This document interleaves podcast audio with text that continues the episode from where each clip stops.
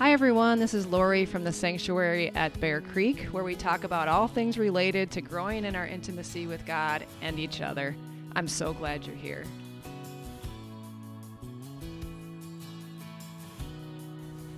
Hi, everybody. We are coming to the end of May already. Can you believe it? Uh, next week is actually Memorial Day holiday, and that's going to officially kick off the summer. So we're all kind of thinking about that. We're getting our bark down. We're getting our summer or spring cleanup done around the yard. We're making plans uh, for the summer, and that that gave me the idea for this week's article, which I'm calling "Do Our Kids Need Stillness and Solitude?"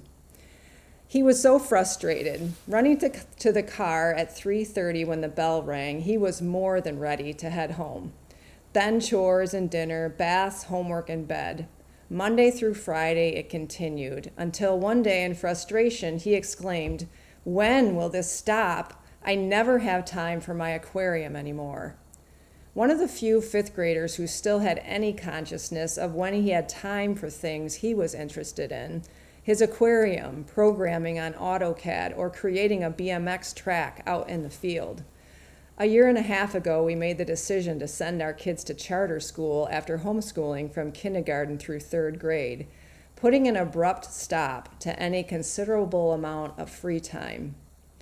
I know, it's so tempting. It's that time of year when we start thinking about summer and those flashy brochures come into your inbox fo- football, soccer, and ballet camps. They can get exercise and a jump on next year's season. Vacation Bible school, mission trips, and family camp. Who knows what could happen to impact their little spirits? Art and science camp taught by college faculty. What could be better for our little Einsteins? Family reunions, camping trips, and summer holidays. Yes, yes, yes. They sound fantastic. But what's happened to good old summer?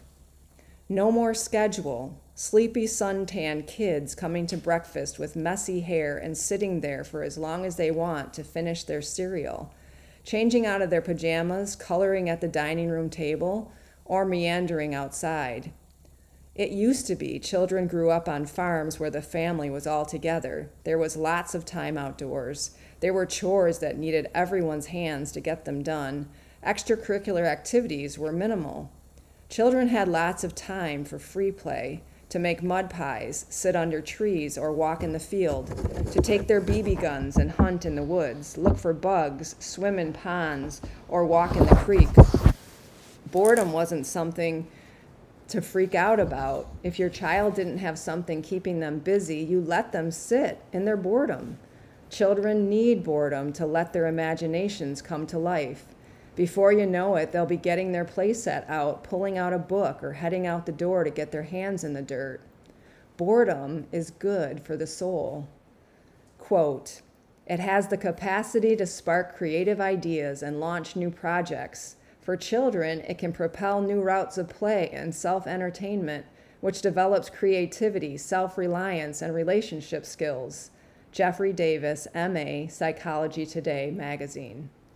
Childhood has changed so much from going to school from 9 to 3 and time at home in the evenings and weekends to 9 to 3 being just the beginning, then off to extracurricular activities and weekends filled with clubs and travel leagues.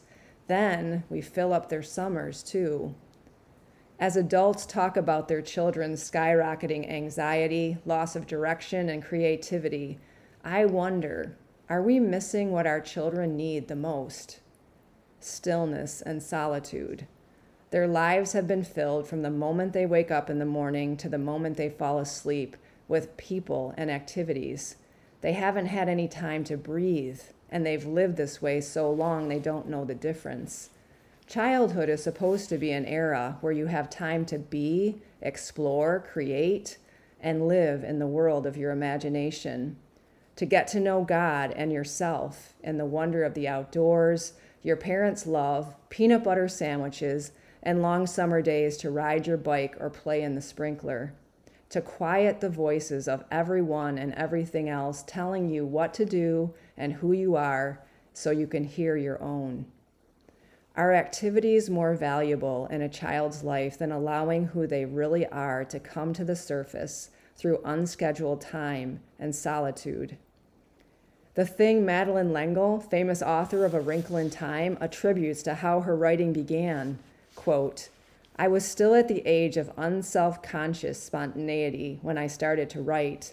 At the age of five, I wrote a story which my mother saved for a long time about a little grul, G R U L, my five year old spelling of girl.